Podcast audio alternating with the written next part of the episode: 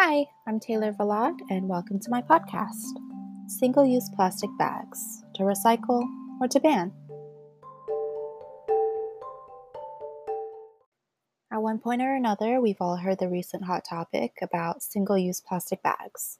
If you haven't, no worries. That's what I'm here to talk about. A lot of people would say that banning these plastic bags altogether would be the smartest move for our environment, but is that actually the case?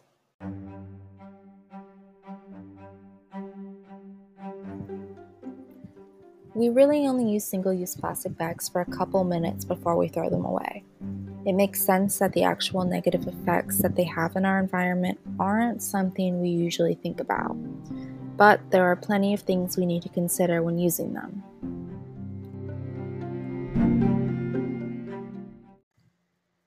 Like I said before, plastic bag bans are trending in the United States, but I don't think we're really considering what we would use instead if they were banned.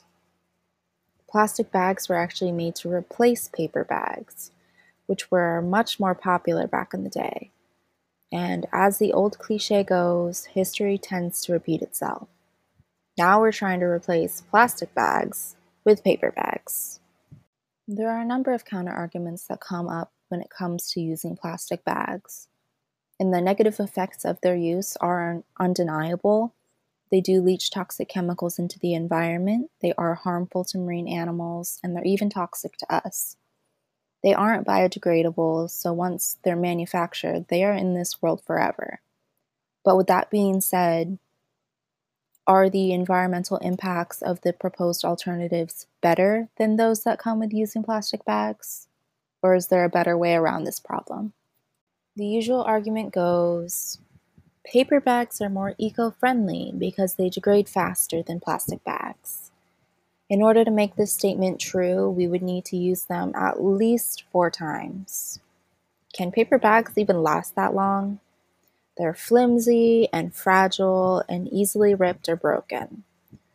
We need to cut down a large number of trees so that we can keep up with the demand, and the amount of trees we would need to plant and grow to keep up with this demand just is not realistic. If you take a plastic bag and a paper bag and you compare them, you'll find that paper bags are much denser than plastic bags. So because of how dense they are, it means we would need to use more energy resources for their transportation. Not only that, but there was an article written on this topic.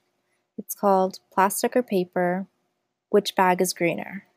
And according to Edgington, the author of this article, paper bags use four times as much energy when manufactured than plastic bags do. During my research, I came across an article by Zoe Schlanger. She's an environmental reporter, and according to her research, and I quote, "When taking into account other factors like the impact of manufacturing on climate change, ozone depletion, water use, air pollution, and human toxicity, those classic plastic shopping bags are actually the most benign of the current common options." The most common arguments made against the use of plastic bags are the pollution caused to our environment. So I did some research and I found an article called The Problem with Plastic Bags. When reading through this article, a pretty shocking number stood out to me, so I'm going to share it with you today. Only one percent of single-use plastic bags actually end up being properly recycled after use. That's kind of crazy to think about. This is exactly why we need to implement stricter recycling regulations for single-use plastic bags. It would reduce the amount of environmental pollution and reduce the number of plastic bags sent to city landfills. Stricter recycling regulations, rather than banning plastic bags altogether, will avoid the more damaging effects of the proposed alternatives too. So this further pushes my point that the energy and resources needed to produce paper bags and other proposed alternatives are much higher than those needed to make and distribute plastic bags. When you take into account all of the, you know, the energy, the resources, and all the things that are included in manufacturing these bag receptacles that we use every single day, plastic bags come out on top for being the least damaging to the environment. the most damage that they do is when they aren't recycled properly or, you know, just thrown away properly.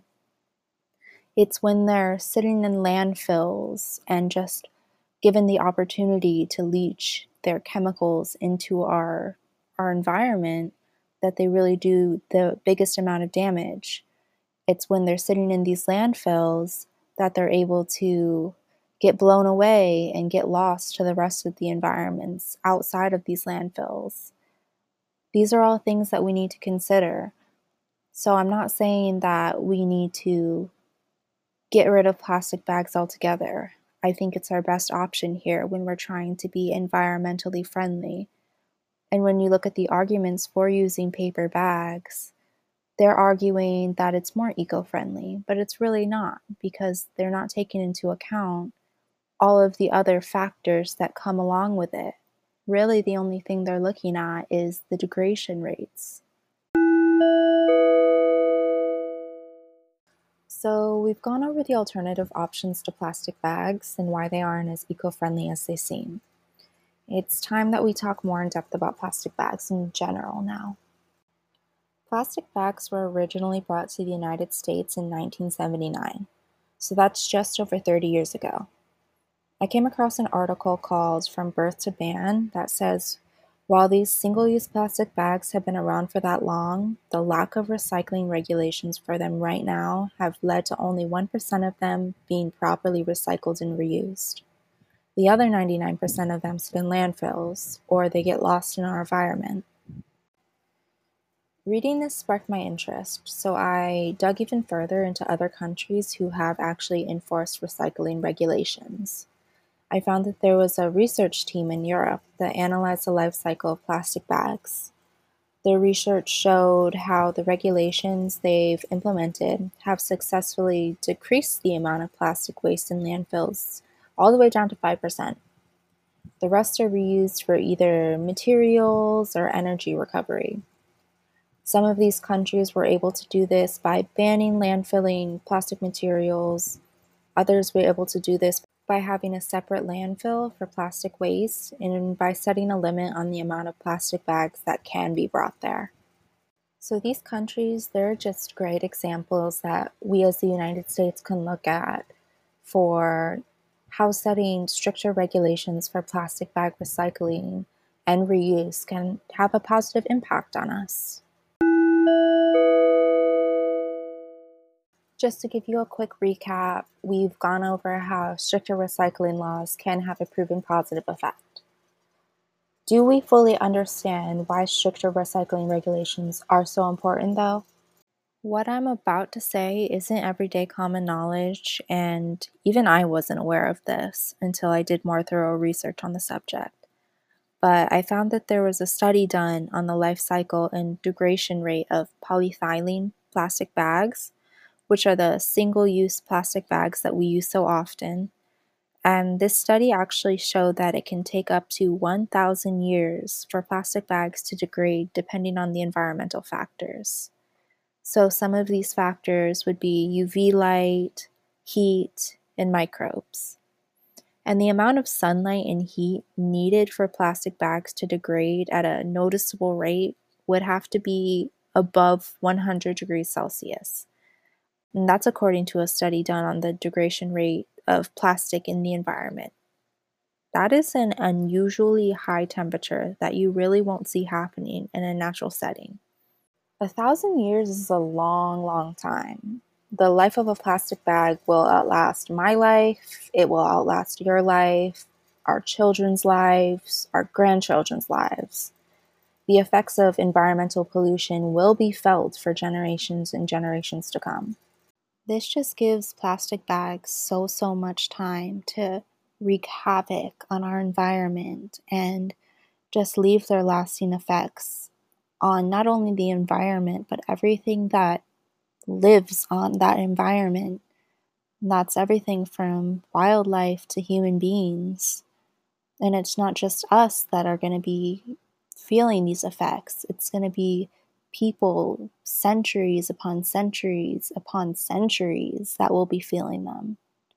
And that's exactly why we need to implement stricter recycling regulations nationwide so we can avoid these types of things. And I'm going to go a little further into exactly what these effects are later on in my podcast. So please just stick around, bear with me. We're going to get through this together.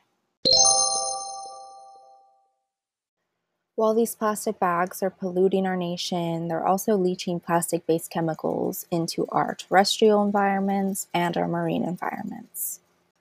I don't need to tell you how light plastic bags are, but it doesn't hurt to remind you. Um, because of how lightweight they are, it really makes it easy for them to just get picked up and blown away in the wind. When this happens, they end up making their way through the terrestrial environment, and they often get blown so far that they end up in marine environments too.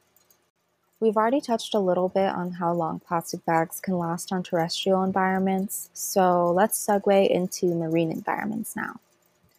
I found another study that took a look at the degradation rate of single-use plastic bags, but this time they were looking into how long they last in marine environments. O'Brien and Thompson, the researchers in this study, did an experiment where they discovered that over forty-week exposure periods, less than two percent of surface area was lost by standard polyethylene plastic bags. This slow degradation rate means that these plastic bags can survive in water for about twenty years. That leaves a lot of time for them to do a significant amount of damage. When plastic bags are in water, they look an awful lot like jellyfish to marine animals. So these can be things like dolphins or sea turtles or just anything that would normally eat a jellyfish as part of their everyday diet. So these marine animals often end up mistaking plastic bags for food. Well, their bodies aren't able to digest plastic, so their stomachs end up being too full for them to eat real food. They can starve because of this. Marine animals get tangled up in plastic bags too, and this can affect them in a number of different ways. They can suffocate from them, it can limit their mobility, it makes it hard for them to run away from predators, and it's harder for them to catch their own prey this way too. It's even possible that they start to panic because they're so constricted, and they would hurt themselves while trying to escape. I did a little more research on this topic, and I found an article called The Problem of Marine Plastic Pollution. And in this article, they talked about how plastic bags are actually one of the largest contributors when it comes to debris that have ended up in marine environments. This is why it's so important that we understand the true extent of the effects plastic pollution has on our marine life, and why we should take the steps needed to decrease these numbers. At this point of the podcast, it's pretty well known how easy and how common it is for fish and birds to mistakenly eat plastic bag remnants. We have to consider how the food chain works in this case too. Did you know that plastic consumption doesn't just affect wildlife, but it affects us and the rest of the human population too? I read an article that talked about how every single piece of plastic ever made still exists today. When I was reading this article, I came across a pretty shocking statistic. ninety-two percent of Americans over the age of six have tested positive for plastic-based chemicals in their body. There's a much higher chance of us being part of that ninety-two percent than there is of us not being a part of it. It's a chain reaction that we aren't necessarily aware of that is even happening. Something we use just about every single day is causing chemicals to enter our bodies without us even knowing it. The plastic-based chemicals that enter our bodies go a level further too. I took a look at the National Library of Medicine, and it explained how once they enter our bloodstream, they're able to affect estrogen receptors. They can cause endocrine disorders, they have potential to cause male and female infertility, they can cause tumors, and the list just goes on. So really, it's a domino effect, and all living things become affected by it one way or another. The amount of plastics and plastic-based chemicals entering the water systems and food chain will greatly be reduced by passing stricter recycling regulations in the United States. It would also reduce the amount of plastic-based chemicals entering the human body as well. So far, we've heard how plastic bags affect the environment, marine life, and consequently us as well. Well, they do affect our water and our water systems too, so we're going to talk a little bit more on that topic next. When I was doing my research on this topic, I came across an article called The Plastic Problem. And according to this article, plastic bags create dangerous conditions for urban areas by causing clogged storm drains. Storm drains were made to help prevent the flooding of urban areas, but something that wasn't really considered in this process was the amount of plastic pollution that would get caught up in them. Clogged storm drains increase the risk of flooding in residential areas. Homes are put in danger of being damaged or destroyed because of this. Flooding also increases the risks of other natural phenomena like landslides, mudslides, and just dangerous living conditions in general. So staying on the topic of dangerous living conditions, clogged storm drains and water systems provide just the perfect environment for waterborne diseases to thrive. Cholera is one of these waterborne diseases that can really just flourish in the environment that a clogged storm drain provides. It can contaminate the water systems and can be fatal to even a healthy person within hours of being exposed to it. So we've already kind of touched on how we, you know, indirectly are consuming plastic bag chemicals and all the things that come with it, like the health complications and just the chemical-based poisoning in general. So on top of that, we also have the waterborne diseases that come from storm drains being clogged by plastic bags. That's just one other aspect that these plastic bags can, you know, indirectly cause us and our health to be put at risk. By imposing stricter recycling regulations for single-use plastic bags, we would be reducing the amount of plastic that ends up in storm drains and waterways. We would be reducing the amount of clogged drainage systems and the amount of breeding grounds available for these waterborne diseases.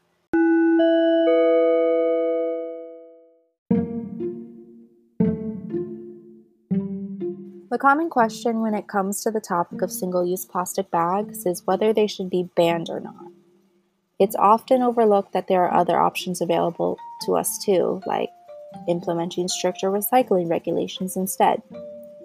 The proposed alternative, like paper bags, just aren't as eco-friendly as they're made out to be. And the level of damage done to the environment and natural resources from manufacturing these paper bags are much more negatively impactful than those caused by plastic bags. I took some data from an article called Plastic, Material-Specific Data. It showed that out of the thirty-five point four million tons of plastic made in the United States alone, only two point five million tons of it was properly recycled in two thousand seventeen. After learning this, it's not as surprising to hear why so many people want plastic bags banned altogether. But a much more viable solution to this would be enforcing stricter nationwide recycling regulations. It would benefit the land, water quality, ocean conditions, marine life, and just our health as citizens of the United States.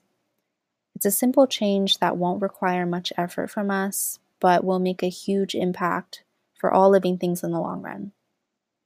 These are some of the many reasons why the United States needs to implement stricter nationwide recycling regulations. It would just minimize these negative effects on the environment and on all forms of life.